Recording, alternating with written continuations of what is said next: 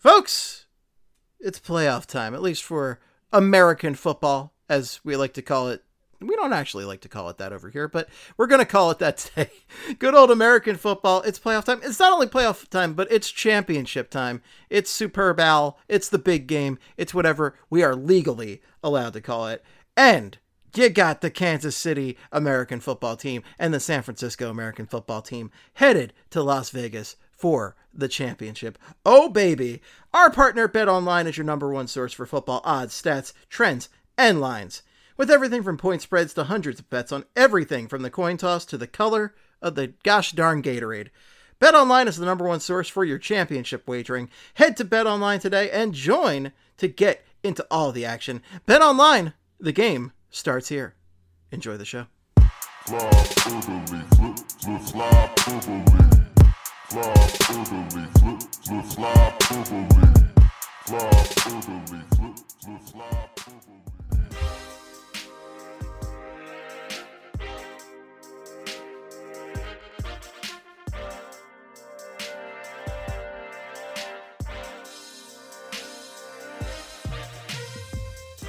Quiggs, have you been introduced to the, I guess you could go back and forth between whether to call it a glory or a horror, but we'll call it the glory and horror of the Dune popcorn bucket. So no, this is brand new to me. I don't know what this Good. Is. That makes me happy. Yeah. So you see the picture, right, on the sheet, the shared sheet? So I am now looking at it, and I now know what the Dune popcorn bucket is, and I'm really, really upset that this is in front of my face. It is one of the weirdest items I've ever seen. That's for those who are not familiar, Dune is a popular science fiction book. Had a big movie a couple years ago. Big movie's about to come out next month. And one of the big things in Dune are these sandworms. These big icky sandworms, and somebody decided let's make a popcorn bucket out of the sandworm. And folks, it is gross. You have to reach right into the sandworm's mouth with these like little tendrils or tentacles or something. Imagine going into the pit of the Sarlacc from Star Wars, but we're, still staying in nerd territory. It's upsetting. And some people have said it's upsetting, and some people have said it looks a little sexual to them. Like they want to stick something in there. A little bit. But yeah, it could go either way depending on just how demented your brain is. But regardless, it's unusual and it's not something I want to eat popcorn from. And I was just really amused that just before we started the show, I was scrolling on Instagram and I saw a post on IGN that said, Josh Brolin on the Dune popcorn bucket. I'm not sticking my hand in that. I wouldn't. One of the stars of the film, one of the stars of the franchise. Nope. Not having any part of that. I wouldn't either. I want no part. I mean, it's really disgusting looking. It doesn't seem like it would be fun to pull popcorn out of because it's got those little like... No, not at all. Whatever those things are in the middle of it. So it'd like brush against your wrist and your hand as you're pulling out a big handful of popcorn. Like that doesn't... I don't know. This doesn't look like something that would be fun to eat out of at all. Did the movie create this? Like in promotion for the... movie? Yeah, somebody in marketing worked with like the theater to create this. That's a horrible idea. Why did they do that? That's an awful idea. It's just it's like, I know that you want to make, get as much bang for your buck and then also make things a special experience for people, but this ain't it. No, yeah, there are much better ways to do it than having this. There are better ways to do it. This Alaskan bullworm looking ass. Yeah, like, I mean, bucket. I'm just imagining if the Flyers, like, gave you, like, a Gritty popcorn bucket that was as upsetting as this one, where you're reaching into, like, Gritty's mouth, and there's, like, 6 Gritty tongues going into the middle of it, which I wouldn't put it past them, because Gritty is as demented as it gets. I could see them doing it. I could see them doing some partnership with, like Heavy Slime. Or something like that. And Heavy Slime, like, love a Heavy Slime partnership. Heavy Slime designs like some sort of weird, like Gritty thing like that with like. By the way, if Heavy Slime had a weird Gritty or Flyers based shirt, I would spend $50 on it tomorrow. Oh, like, easily. No doubt about it. Heavy Slime, deliver us the Flyer shirt we deserve. Heavy Slime, I was really upset because Heavy Slime had this one shirt right before the Eagles season started that basically was just like, Philadelphia football, put them under the ground. And it was just like so awesome. It was such an awesome shirt, and I wanted it very badly. And I asked for it for Christmas, and then it's no longer on the site. And so I didn't get it for Christmas. So Quick, your Christmas wish did not come true. Maybe for next year, but well, I think you're just gonna have to take it in your own hands and order it straight up yourself next year. Yeah, well, hopefully that shirt comes back because it was awesome. But also now that I'm looking at Heavy Slime's web, this is not sponsored by Heavy Slime. Like we just support Heavy Slime because Heavy Slime. We love any local T-shirt vendor in Philadelphia. We're all about that life. Heavy Slime has this one T-shirt that says, if it ain't broke, break it. So that's I love that. As Philly as it gets right there. It's I'm all so about good. That. Yeah. Yeah. It's really good. Hell yeah, brother. But yeah, Heavy Slime, make us the Gritty shirt or the Flyers shirt that we all deserve. Yeah. Yeah. I mean, so far, I don't think I see any Flyers stuff on the websites. So. No, it's very Phillies, Eagles, Sixers based, but I'm telling you, the Flyers community loves a skeleton. Okay. We love a skeleton. Does. Yeah. So give us the skeleton that we deserve. Okay. We all want this. Look, the Flyers are back, baby. All right. They had one win coming out of the All-Star break and I'm energized. I'm back on board. All right. Owen Tippett's back. I'm back. The chart is back on cocky. Okay. The needle's breaking off. We're back there over a 2-1 win. We are all the way back, Steve. And it's just funny because a couple of weeks ago, we were all everyone was down in the dumps. The Flyers were going through it and people were thinking, oh, is this when they show their true colors and collapse? Like the inevitable collapse. Has it officially come now? And like a lot of people thought it had. And then they go out and they beat the Florida Panthers. Now, I will say this. The first 20 minutes of that game, it looked like it was going to be a repeat of of the Boston game for a few minutes there because they were just getting shellacked in like every way possible. Like they were just being completely dominated. And then they scored like immediately on that power play. I think it was Carter Verhaeghe scored that goal. And after that, it was just like, oh boy, like here we go. This is where it goes out of control. But then Sam Ersson stood on his head. He kept the Flyers in the game, and then I don't know what John Tortorella said to the team at the first intermission. He must have like threatened their families or something because they came out in this. They came out in the second period and totally just owned from that point on. And that was no slouch of a team. Like that's the Florida Panthers. Like they're one of the best teams in the NHL. Even though at the beginning of the season I thought they were going to go through a slump this year, they have not. They are still very very good. And they are, without a doubt, a Stanley Cup contender. So, like, the fact that the Flyers beat them after basically sleepwalking through an entire first period in their first game back from the All-Star break, like, that's very impressive. Oh, absolutely. And, man, I have all of the faith again. You know, I had a little bit of a lull in my faith, and I have all of the faith again in Sam Ersson. Folks, we're big supporters on this show of the Son of Airs. I was hoping for a cooler thunder sound there, but you know, you get what YouTube gives you. I was gonna say, like, I didn't quite understand. I couldn't really hear what was going on in the background. I was hoping for like a really kick-ass thunder sound effect there, and I'll have to get one input for next week that I can just put straight up on the Zencastr, because I forgot that Zencastr has that ability where you can just straight up upload a sound effect into there and play it. It has the soundboard capability. Oh yeah, so I should have done. I didn't even think about this. I didn't think about doing a Sons of Air thunder sound effect in advance, but you know, when inspiration strikes, and sometimes YouTube is a big win, and sometimes it's a huge fail. Yeah.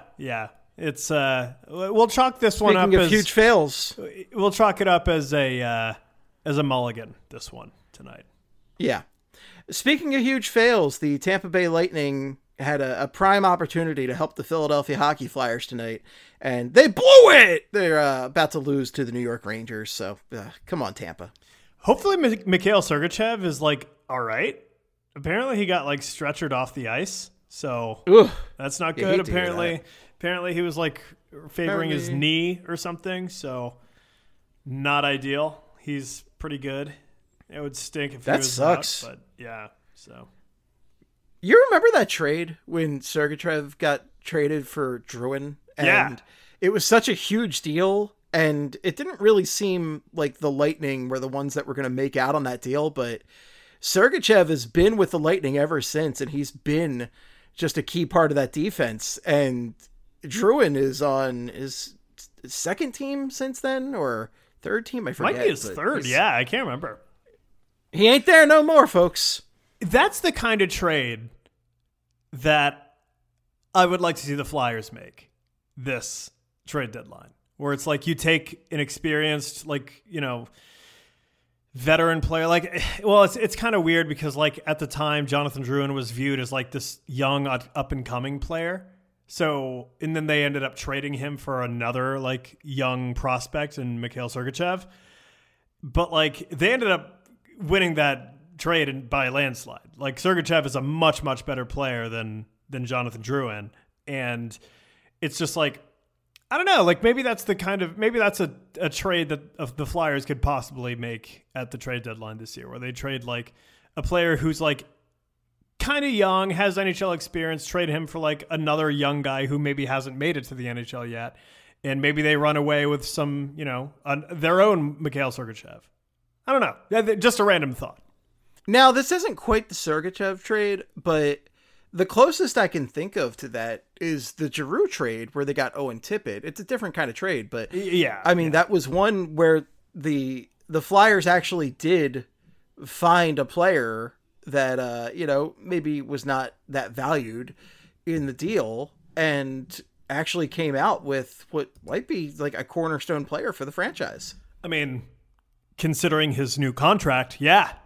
He is a cornerstone player for the contract or for the Flyers now. So, I mean, that's a nice contract for him, but also just like he is one of the key goal scorers on this team. Yeah. And, you know, obviously the Flyers had to get their shit together in that game against the Panthers. They had a period, and Tortorella said as much. Like they went into the locker room and regrouped and talked about strategy and everything.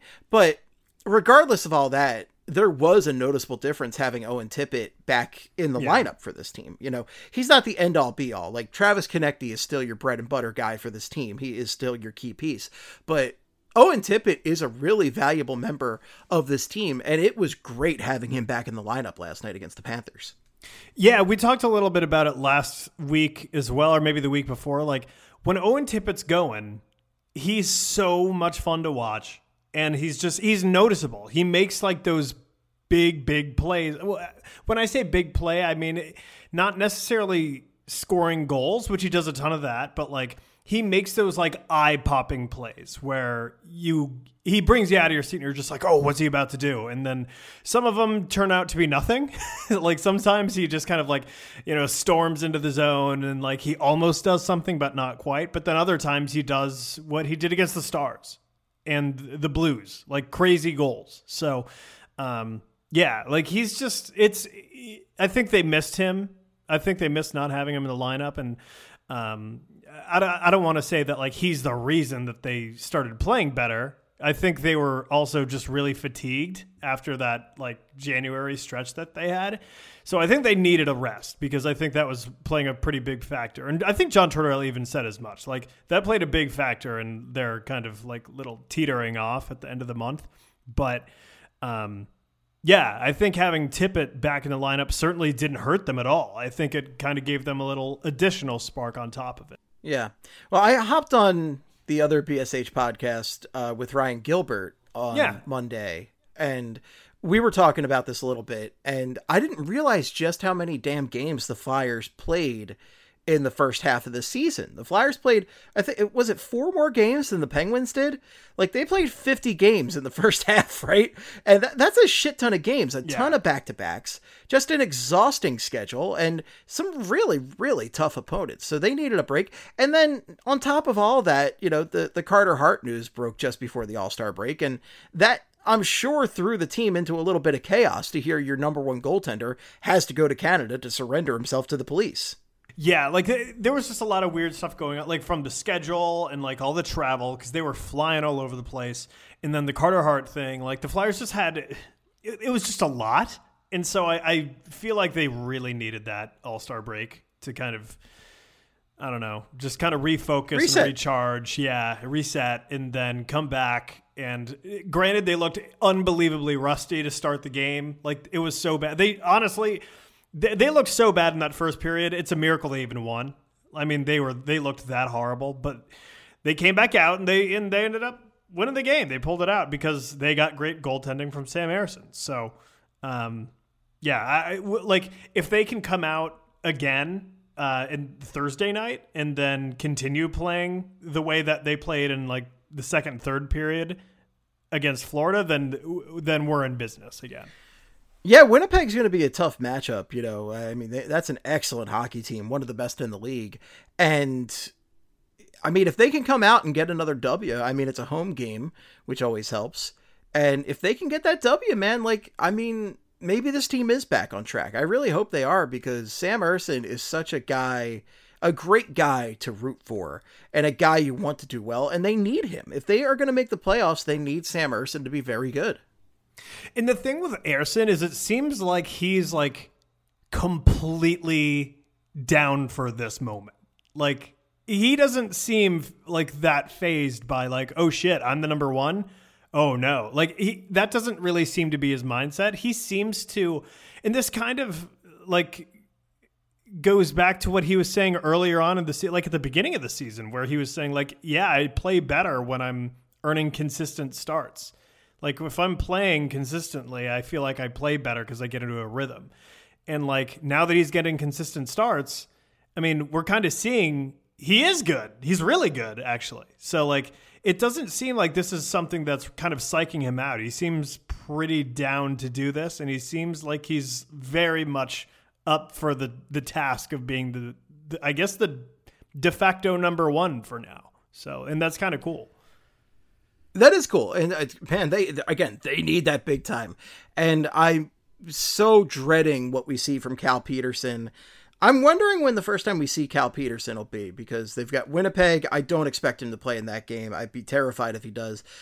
Seattle and Arizona coming up. I would imagine one of those Seattle or Arizona starts would go to Petersen. You know, Seattle, they had a rough start. I think they picked it up a little bit, not quite as much to the point where they were last season. Arizona's been surprisingly feisty this year.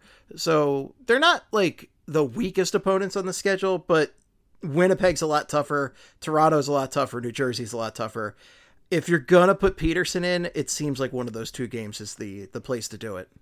Yeah, I was actually listening to our friends Bill and Charlie and our very own Kelly Hinkle and the PHLY podcast. And basically, like, they were kind of talking about the same thing. Like, when is Petersen going to play? Because right now, like, the Flyers' schedule isn't nearly as crazy as it was in January. Like, they have a lot of, like, you know, 2-day breaks between games, and if not longer. And so it's like, I don't even think they have a back-to-back until like next month. So it's not like they're in many positions where they need the backup goalie to play, but I still think that they should. Like if they really wanted, they probably could start Ersson every game for the next like month, which I don't, even though he's like young, I don't think they should do that still. I still think it would be good. It's a terrible idea. Yeah. I still think it would be good to get Petersen in there. Like, even though he's frankly not good, like get him in there, get him like some confidence, let him see some action, put him in against Seattle. Like that, I think that would be a good kind of test for him, because like Seattle's, they haven't been great, but they're they still do have some talent. And so, like, get him in there, let him kind of test everything out and see how he does. Because now I feel like now that Cal Petersen knows that he's the backup now, like for the however long he's going to be here, most likely the rest of the season he's the backup at the bare minimum. Yeah, and so like now that he kind of knows that, it's like, all right, like maybe he has a different mindset being the backup. Like maybe he's just preparing differently. Like before he was battling for a job and like maybe, I don't know, it was like a different brain chemistry or something. But maybe now that he's in this position, he's like, all right, well, I know I'm here to stay. Like maybe he just needed that bit of confidence of job security or something. And maybe that'll help him play better. I have no clue. But yeah, I mean, I think throw him in against Seattle and see how he does. I feel like having him play against Arizona wouldn't be ideal, just because like then Ersson would have like five or like six, 7 straight days off, which like I feel like that's a little long for a goalie. So like I agree completely. Yeah, so get Petersen in against Seattle and then go from there.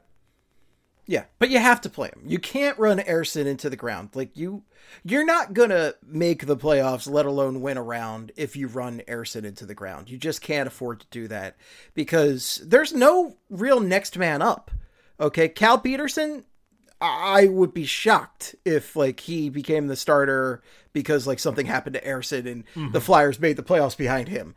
Felix Sandstrom, I don't feel great about that either. Like I'd rather sign a guy off the street than start either of those guys permanently. Right, yeah. So you need Petersen to step in there. You need him to be a backup. And look, he's a guy who, while he's been pretty bad in professional hockey for a couple of years now, he has had success in the past. It is possible. And look, I mean, this might just be me glorifying the coaching staff here, but this coaching staff's done a pretty damn good job with some reclamation projects, looking at Rasmus Ristolainen, for instance. So there is a chance that maybe they could restore Petersen to some semblance of his former self. Yeah, and I mean, like you said, like before he joined the Flyers, like there was a time where and we've talked about this before, there was a time where he was the successor to Jonathan Quick in LA. And like that was a unanimous like belief. Everyone knew like, oh yeah, like Cal Petersen, he's going to be the next number one in LA with the Kings. And he kind of fell off a cliff. His play completely regressed, like aggressive, like really fast. But like we've seen him perform well before. And so like just the fact that he has done it means that maybe he could do it again with the right situation. I don't know if this is that situation, but like it could happen. So, but like, yeah, like for right now, Sam, they're going to have to lean very heavy on Sam Ersson, but like, it's important, like you were saying, not to lean on him too much, because then as soon as you run your goalie into the ground, it's over. Like it's over. Yeah. I mean, you go to the playoffs with like an exhausted Sam Ersson. He has one or two bad games. Then you get Cal Petersen in there for games 3 and 4, and that goes horribly. So it's like, yeah, like we saw what happened. Oh my God, I'm having just horrible flashbacks right now to the 2011. It was 2011-12. No, I guess it was 2010-11 playoffs where Peter Laviolette had a total goalie carousel in the first round with Sergei Bobrovsky, Brian Boucher, and Michael Leighton, and it was just a disaster. Yeah, and like that's just not – I don't think it's a coincidence that like teams that don't have like their kind of, bona fide number one guy consistently starting in the playoffs. Like I don't think it's a coincidence that typically they don't last that long. Like yeah, I don't know. It's weird. I think about this a lot. So like, all right, so look at the Boston Bruins. They're like arguably the best team in the NHL, certainly one of them. And during the regular season, I mean, it's not fair because they have two incredible goalies. They have Linus Ullmark and Jeremy Swayman, and both of them are awesome. But like shit gets weird when they go to the playoffs, and like it's like there's a I don't know. It's like it's weird. Like going into the playoffs with like a goalie tandem is. It just feels weird to me. Like, I don't know if that's... You're asking for trouble. You're asking for trouble because, like, you really want a guy with confidence who can build up a rhythm every night. Like, that's why hot goaltenders are such a difference maker in the playoffs, because they catch fire, they get confident. The cocky meter is, the cup overfloweth on the cocky meter for those guys when they are really hot. Look at Carey Price a couple years back with the Montreal Canadiens, you know, mm-hmm. like when a guy catches fire, he turns into a brick wall, you know, even like a guy like freaking Michael Leighton, you know, I hate to bring up Michael Leighton a couple podcasts. I don't know. Yeah, it's 2 times in a couple minutes. But like, even a guy like Michael Leighton can get some confidence and really just go through it, you know, he can catch fire and have a couple good starts there. But that was goalie tandem by necessity because they had injuries that year. But, you know, for a good chunk of that playoff run, Leighton was the guy and did better because of it. Granted, total disaster in the finals. Less said about that, the better. But, you know, regardless, like, Carey Price is a great example. Jordan Binnington is a great example. Jordan Binnington, nothing special, nothing to write home about. But Jordan Binnington, when the Blues won the Cup, the guy caught on fire. He was cocky as hell. He knew he was hot shit, and he played like it. Yeah. And that's the thing. It feels like some of these teams that go into the playoffs having, like, this tandem type deal, they have, like, you know, they'll have a guy have a good few games and then he has a couple bad games. And then it's just like, all right, we're putting in Swayman, you know, or we're putting in Ullmark. And then it just gets weird. I don't know. Like, I honestly haven't done much research on this, so I could just be like, no, you're talking right. nonsense right now. But like, it just feels, I'm in total agreement. Yeah. It just feels like when you go into the playoffs, like it's ideal to have just like your starter, unless he gets hurt. Yeah.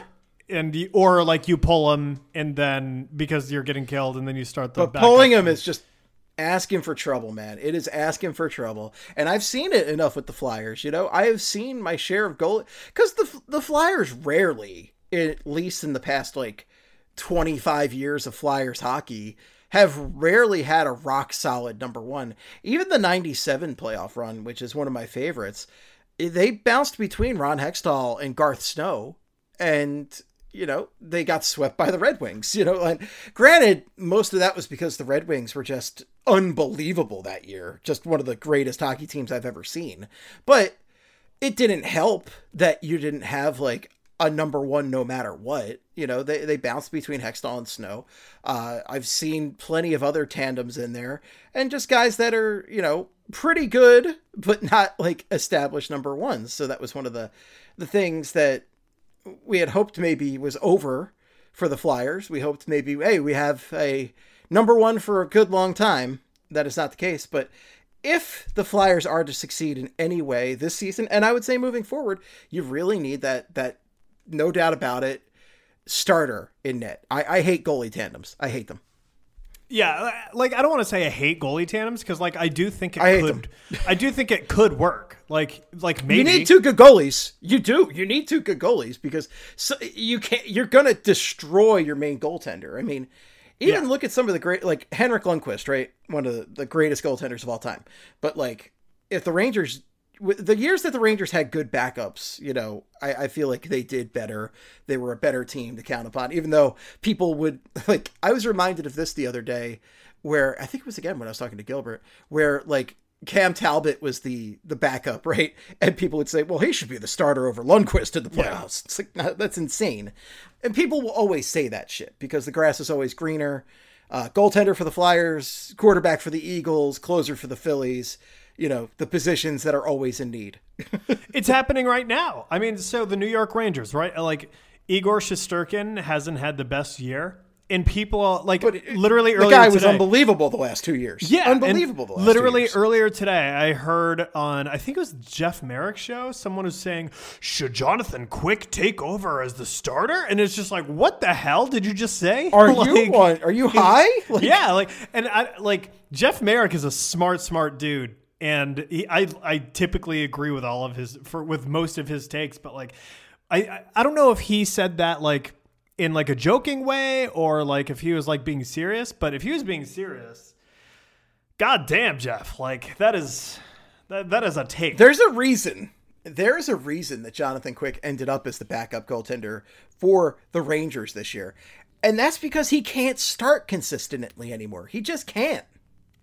No, he can't. It's like, listen, he's, how old is he? I don't even know how old he is. He's old. He's got to be like 36, 37. He's an older player now. Like and plus it's Igor Shesterkin we're talking about. Like, it's not like he is sitting behind Sam Ersson. Like, if it was Sam Ersson and Jonathan Quick, like, okay, then maybe we can have a discussion. But like, Jonathan Quick is 38 years old. Yeah. Like, and Igor Shesterkin is like one of the best goalies in the world. So I just don't understand. People just love, you're so right, like the grass is always greener ideology. Like, that people have that all the time with goalies, and it's so weird sometimes. And sometimes dude, it's hot take 101. Yeah, like sometimes people are right. Like sometimes, you know, people are right to say, oh, I think we should start this guy over that guy, and then they end up being right. But like a lot of times fans are just like, they're very reactive to like a bad game, and then it's just it. Yeah, just don't galaxy brain goalies. Oh, well, that's it, dude. That's a tale as old as time. People galaxy brain any pivotal position. You know, the star player. There was always Bill Simmons back in the day used to talk about what he called the Ewing theory, which is the team plays better when the star player is out. Looking at the 2000 Flyers as a prime example of that. When Eric Lindros was out in the Eastern Conference Final against the Devils, the Flyers went up 3-1. Lindros came back. They lost the remaining games to lose that series in 7. People naturally blame Lindros for that, but it's a team sport, guys. It's not just Lindros's fault. Lindros played pretty well for what it was worth. But, you know, like the theory is like teams will play better because they have to without their star player. But, you know, that's like a sports fan's like outside perspective looking in, right? The thing is, you want your star player in there. You want your surefire goaltender. You want your surefire starting quarterback. I mean, almost every year of the Donovan McNabb era with the Eagles, people would talk about the backups saying they should be the starter over McNabb, AJ Feely, Jeff Garcia, you know, guys like that, Kevin Cobb. Like there was a controversy every other year with McNabb because people wanted to make controversy. And, you know, because it's very easy to make controversy over a star player. Claude Giroux, I mean, hot take artists in this town would talk about Claude Giroux like he was the problem with this team, but he was just the easiest person to blame as the most talented player and the captain of the team. You know, it's ludicrous, but it's hot takes 101.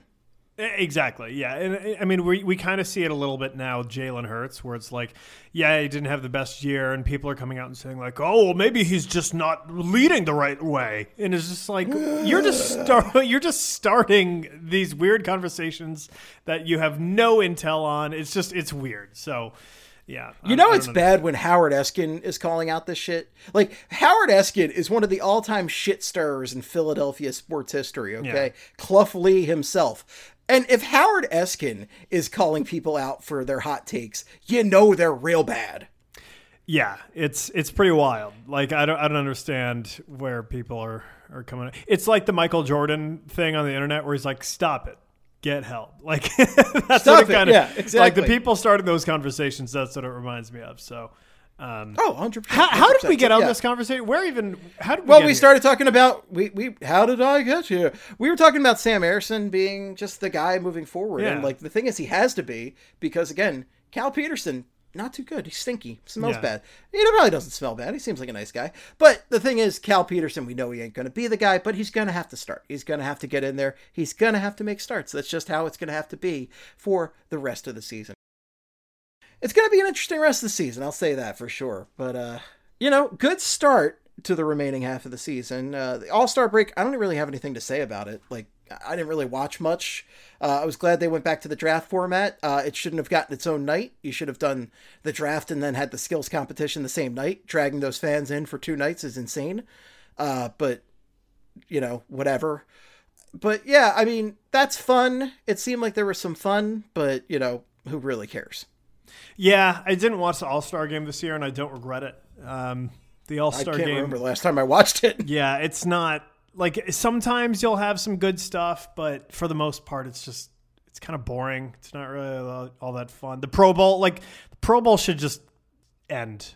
Like the NFL, I think they did kind of end it. I think it was just like skills competitions and like a flag football. Yeah, now it's flag football. Like I think they should even get rid of the flag football. Just have just make it the skills competition for the NFL and like, make it the skills competition. Let Jason Kelsey just hang out with his family and we're all good to go. Yeah, like make him do like long snapping tricks. You know what I mean? Like just like that no, was funny. Yeah, like no more like. No one's watching this flag football, I assure you. So just do the skills. Like the skills I actually kind of like. I actually do kind of like the skills with the NHL, too. The skills are always fun. I like seeing who has the hardest slap shot.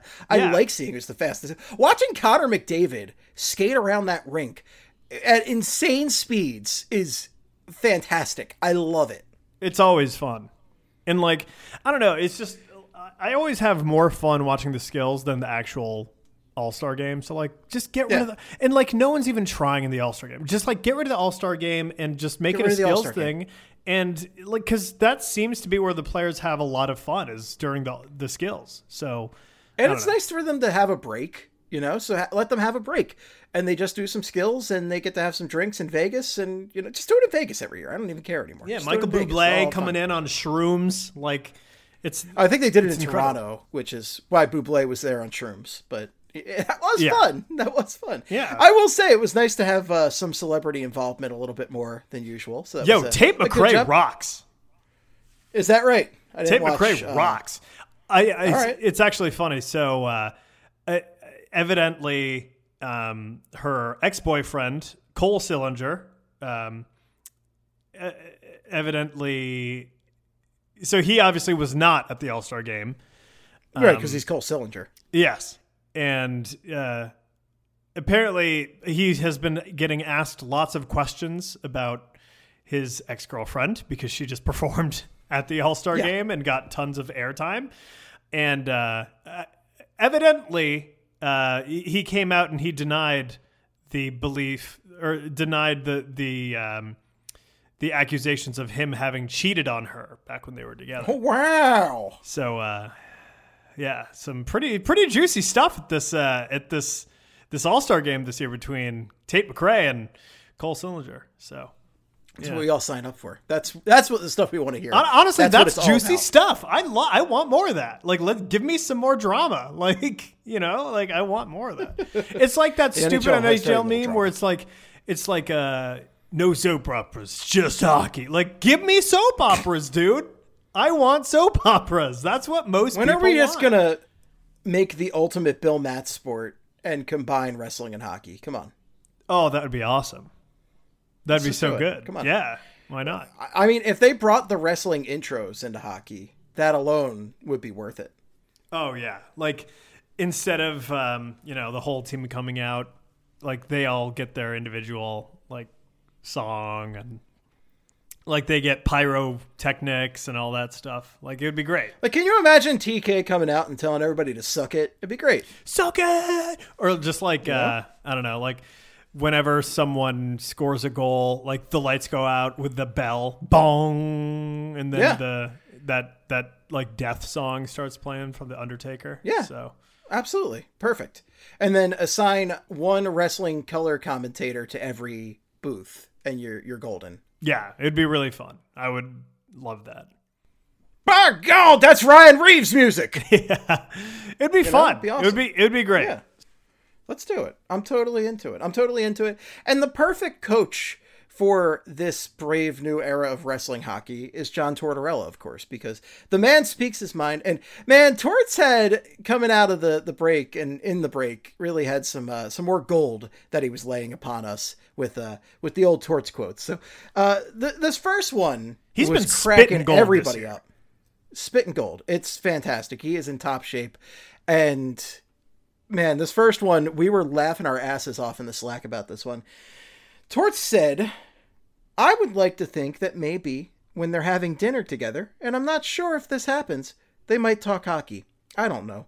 If I ever heard that's what's going on, I'd wet my pants. And that was John Tortorella talking about Cam York and Jamie Drysdale talking hockey.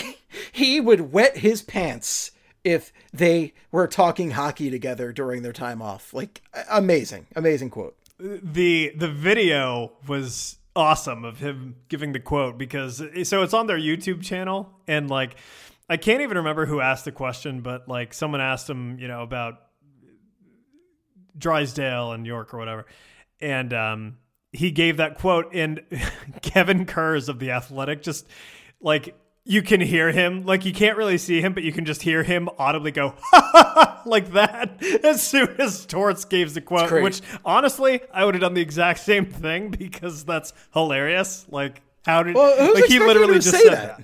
Yeah, that's so unhinged. I'd wet my pants. Yeah. I would wet myself. I think I'd shit myself if these fellas were talking hockey in their off time. Like, it's amazing. Now, Steve, if you want to get like really Flyers after dark here, when he says wet his pants, what kind of wet are we talking? We talking pee? I mean, talking something else? What do you think? I was thinking, you know, not to get too crude, but my first thought was something else, unfortunately. Yeah, that's what I was thinking. Because I wouldn't say wet my pants personally, but, you know, that's... I like a little barroom speak with 10 beers in me. That's how I talk. So I wouldn't have used that phrase, but, you know, hey, I think this is a choose your own adventure. I think Torts meant he would pee his pants, but I think that's what he like literally meant, but literally like 95% of people who are going to hear that quote are going to think something, not pee, not piss, Steve, definitely not. Yeah. That's he's excited. We'll just put it that way, folks. He is excited. He is an excited possibility. Yeah, it's pretty an excited man right here. Yeah, John Tortorella. I also cracked up at the clip of Torts talking about Joel Farabee trying the Michigan, and Torts was just like he was half joking, but he was like, I think we would have had to take that one off the board. He was not a fan of the Bees trying to get the old Michigan there. God, I wish he had done it. Well, I think he actually made it clear that he was joking when he said that. But I think he was half joking. I think like part of him's like, yeah, don't do that. Yeah.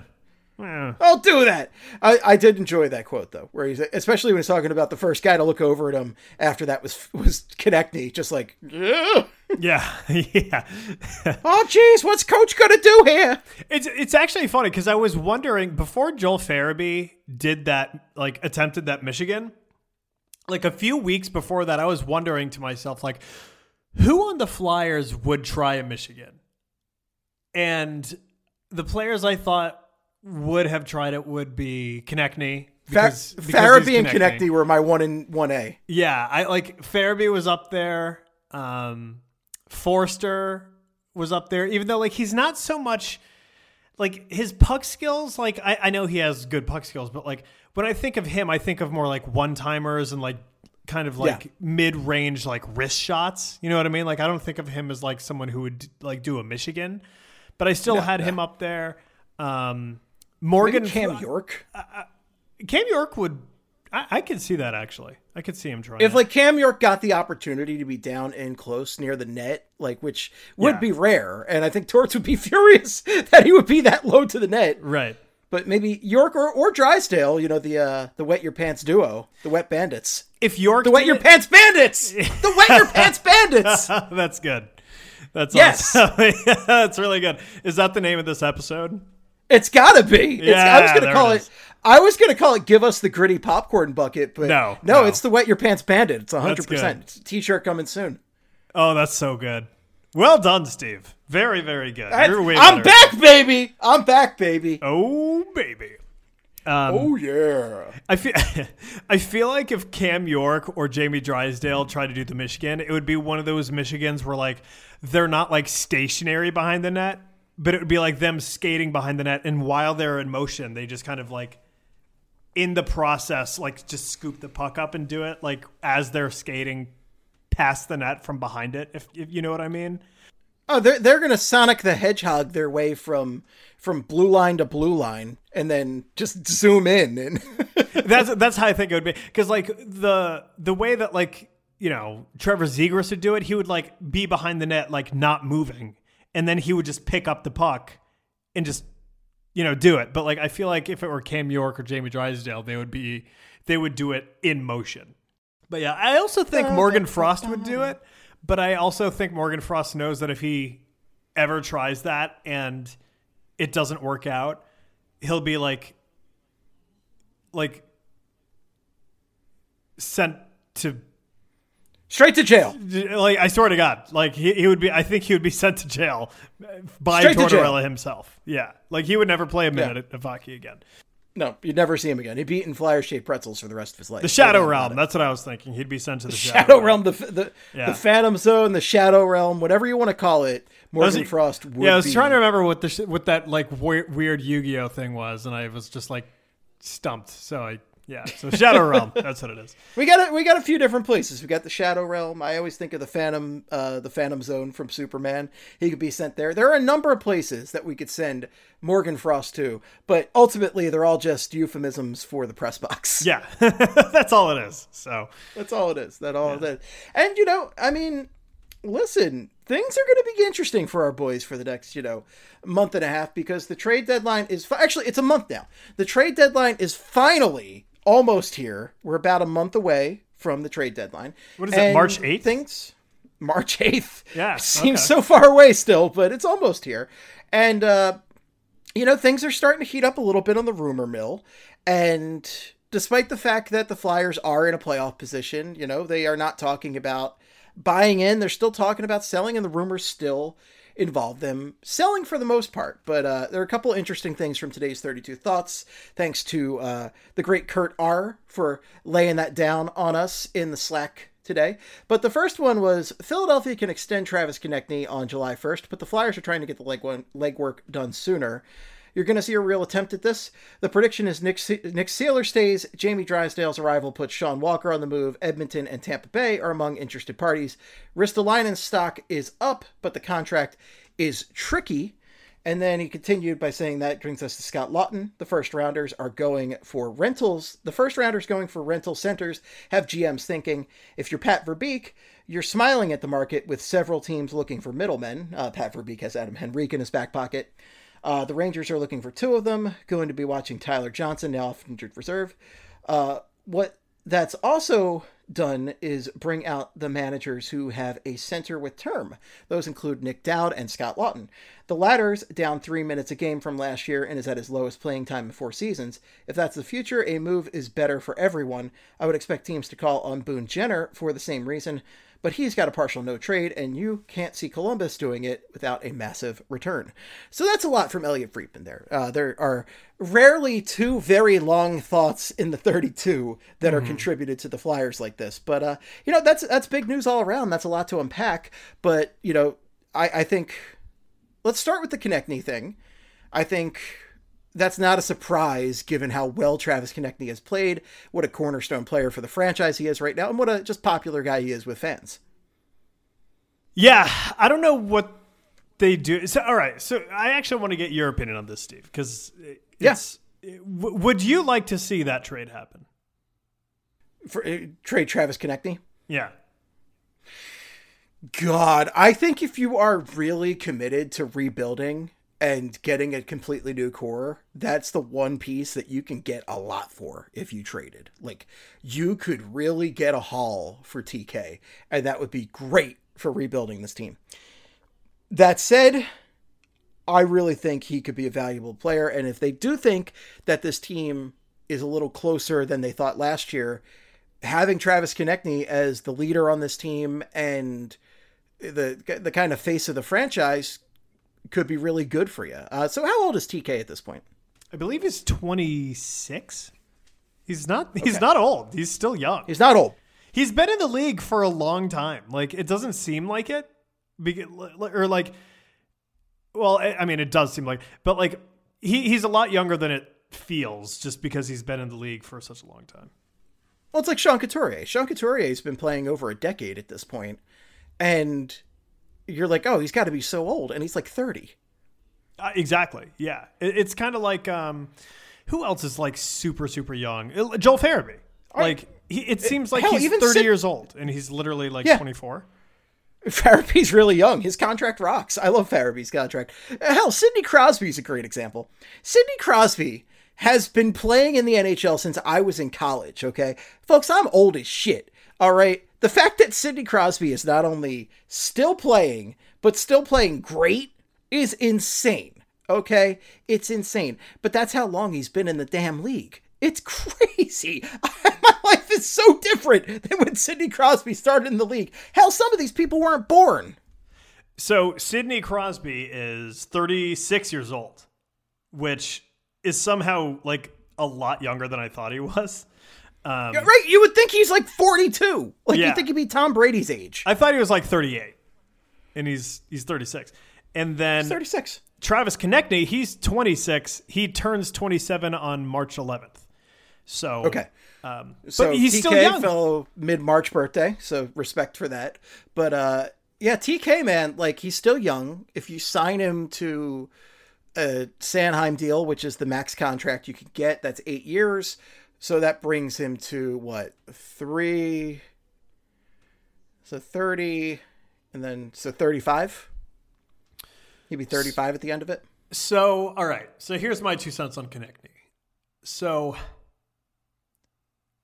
Travis Konecny rocks. He's like he's such a, like the quintessential Flyer. Great Flyer. Absolute great Flyer. He's exactly what they need. Like he's skilled, high-end talent. He's a little bastard. He's just always stirring shit out there. Like he's always in the middle of everything. God, that, like against the Panthers, he was just after what was it? The second period? Was it the second period or the first period? He was just trying to fight everyone. Like he was going. That was a chippy game, man. It was. He was going after. I believe it was Sam Bennett. He was going after. He punched him in the face, and then he and Matt Tkachuk started going at it. So it was just it was so funny. Man after my own heart. Yeah. So Travis Konecny is like the best Flyer, and he. No one will be mad if he signs, re-ups with the Flyers and stays here for like the next 8 years. The thing that makes me hesitate a little bit, if I'm Danny Briere, is just like, how much is he going to be asking for here? Because right? That's a big question. Like, I know that he is the best player on the team right now. And I know he's due for a raise, but like, it's not like he is. You don't want to be playing. You don't want to be paying a 34, 35-year-old guy like $8 million a year when they're like, when they're at that age. And that's kind of like what I thought of, when you were talking about salary, like I would think like they'd be looking at somewhere like an 8x8 or something. Right. And so I think you have to, like, you got to ask yourself, what are we going to do with, like, do we want to keep him at that salary until that age? Or should we swap him now and get younger assets back in return? Because they would get a ton of assets. Like, they would get draft capital. They would get prospects. They would get a lot for Travis Konecny because he's on such a good deal. And he great is, team guy.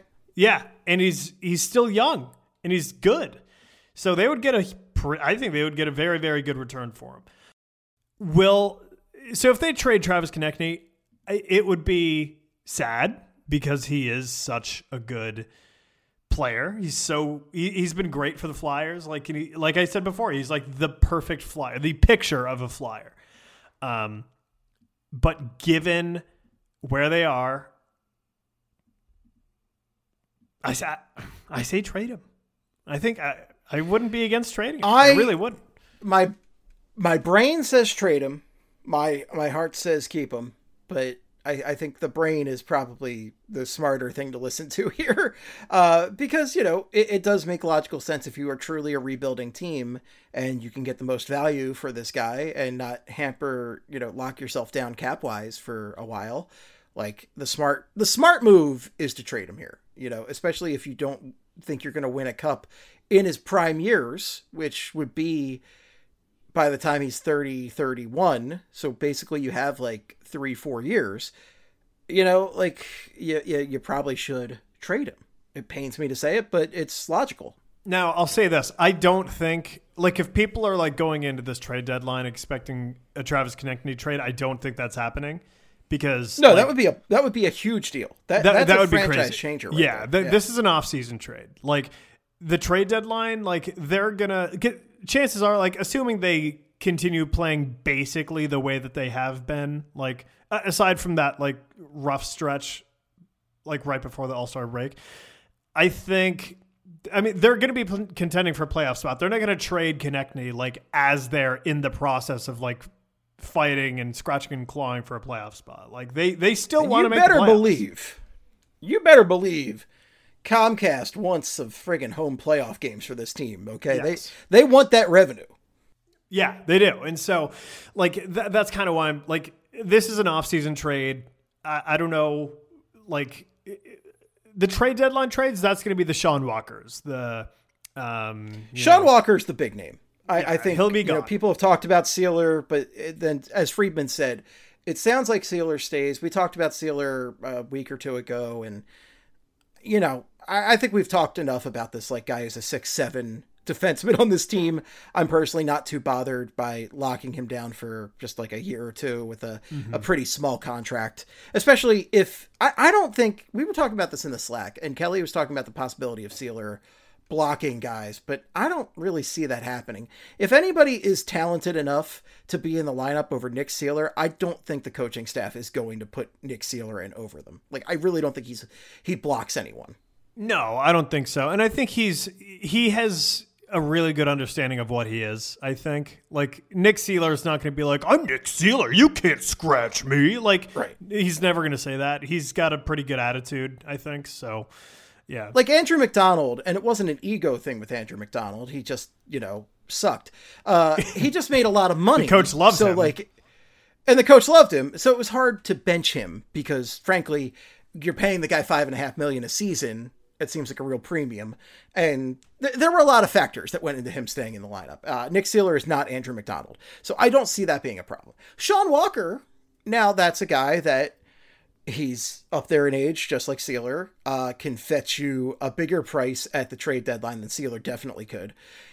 So Sean Walker's the logical kind of trade, you know. He makes the most sense. He'll get you the biggest value. I mean, they talked about Edmonton and Tampa Bay being interested parties, and those are teams that I know Tampa Bay doesn't have a lot of draft capital. They have a couple interesting prospects. Edmonton is a team that desperately needs to make some traction with the team they have now. So they could really use a guy like that. Like you have people that really want Sean Walker. So Sean Walker seems like the guy to trade. And oh, that Risto part at the end. God, I love it. I would love trading Risto so much. But again, that contract makes it very tricky. That would be wild if he ends up getting traded. Like, that would be such a spicy meatball. I can't even begin to imagine. But, like, and then also we got Scott Laughton. Like, Scott Laughton could very well be traded too. Like, it's. Scooty Lutz is a big one. You know, that's like not. Honestly, not one of your best players, but real heart and soul of the team type guy. But you could get somebody to overpay for him. You really could. Yeah, I mean, I can't remember. I think it was actually Bill Matz again. Second shout out, Bill Matz. He's pretty good. He's a pretty smart guy, Bill Matz. He's a smart fella. He basically was talking about how he made the comparison to Tanner Janot and how Tampa gave up like an insane ransom to get Tanner freaking Janot last year. Like a team could do that for Scott Laughton. Like Scott Laughton has been playing pretty badly this year, like if we're going to be honest, but like he's still respected, I think, as a leader. And I think teams recognize that like this is not what Scott Laughton is. Like, yeah, he's having a down year, but he's still like a useful bottom six player. So like people love a heart and soul guy. They love a gritty forward that can step in there and give you his all on the ice. They love it. GMs love it. So I don't know. I think the players to keep an eye on at the trade deadline are definitely Sean Walker. Frankly, I'll be stunned if he's still a Flyer in, you know, the next 30 days. So Sean Walker, Nick Sealer's like, I think he's going to resign, but like still like that's a player to watch. Scott Laughton and I guess Rasmus Ristolainen, and then if you want to get real spicy, I guess you could throw Morgan Frost in there. Like, you want to get nuts? Let's get nuts. I think Morgan Frost has definitely kind of he's improved his stock quite a bit. Like, I think he has the respect of John Tortorella now. Oh, it looks like another Bill M has joined the podcast. That's right. Here I am. But like, listen, Morgan Frost has been playing a lot better. Like, ever since that, the toilet seat is up. The toilet seat is all the way up, baby. Like, you know, you don't. I mean, it's just one way ticket to toilet seat. Town. I don't know what I'm saying. Some would call that Brown Town. Yeah, Brown. Yeah, that's right. I'm getting tired. I don't know even what I'm saying right now, but he's like, loopy, folks. I'm slipping a little bit, but Morgan Frost has been playing a lot better since he had that famed meeting with John Tortorella. And like, it feels like John Tortorella might have a little respect for Morgan Frost now. So it makes you wonder, like, what will they do with Morgan Frost? Because like a couple months ago, you're like, oh, they're totally going to do, they're going to trade him for whoever they can get. And now it's just bang like, pucks. Hold on. Like, he's playing pretty well now. Like, he's kind of cooking a little bit. Let's maybe chill for a second and see what we can do here. So, like, who knows? Like, maybe they could throw Morgan Frost into something. And, like, I don't know. It just seems like Morgan Frost has really kind of won back a lot of the fan base. And John Tortorella came out and said, like, you know, some people might be a little confused by some of the moves we're making, but they just need to recognize that we are, in fact, in a rebuild. And, like, when you hear something like that, it kind of makes you wonder, like, huh, are you going to trade a young player or something? Like, what are you doing? And Morgan Frost is still like a young developing player. So I don't know. I'm just throwing that out there. I'm just throwing it out there. Like, I don't know if Morgan Frost is like actually even close to being on the trade block. I would be kind of surprised if he wasn't, just given how weird his tenure with the Flyers has been, but like he has been playing a lot better recently. So I don't know. Man, with headlines like that, you could write for the Philadelphia Daily News. Chill on Frost. Ryan Quigg sets it straight on Morgan. That's Chill out. Chill. I love it. Chill. Put your problems on ice. It's so good. Oh, so good. So good. Let me tell you. So good. So good. So good. Yeah. We got to get out of here, all right? It's getting late, folks. Quiggs is losing his damn mind. It's time to go. I've been slurring, dude. Like, I have not been able to talk the last, like, 20 minutes. I don't know what happened. Him not think so good. But it's fine because it's time to go. We're going to talk a lot about these trades in the coming weeks. Morgan Frost is not going anywhere, okay? Well, he might be going somewhere, but that's the talk, right? Okay, we will be talking about it. We don't even have time to talk about the Blues Blackhawks Winter Classic at Wrigley. I just have two words for you. It stinks. I like the Wrigley part. I don't like the Blackhawks part. It's bad, yeah. Oh, Connor Bedard. I'm so tired of it. Oh, God, I love Connor Bedard. I love Connor Bedard. Get the Blackhawks out of here. We're tired of the Blackhawks. I don't love that the NHL fixed him going to Chicago, and I will stand by that take to my dying day. You know, I mean, it's true. It's 100% fixed. 100% fixed. So, yeah, it stinks. We don't want to see the Chicago Blackhawks another Winter Classic, but, you know, here we are. The NHL has no original ideas. So, great. But, yeah. Anyway, we're going to have a lot of Flyers tangy tent for you coming in the following weeks, and be sure to check out all of our great podcast offerings over on Broad Street Hockey. We got the Fly Guys.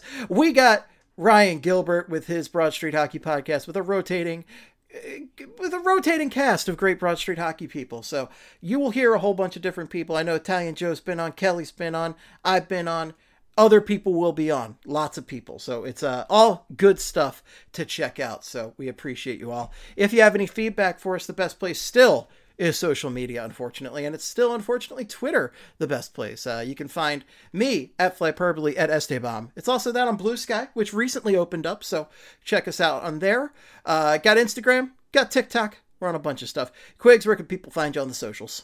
Find me at Ryan Quiggs with a Z on Twitter, on Instagram, on anywhere else. Blue Sky. Yeah, that's what I was looking for. Mr. Blue Sky. There you go. All right, folks, we love you all. Thank you so much for listening. And until next time, in the words of the great Gene Hart, good night and good hockey. Wow, wow, wow, wow. Wow, wow, wow, wow. And thanks one more time to BetOnline for sponsoring this show. Be sure to check them out for all of your big game wagers.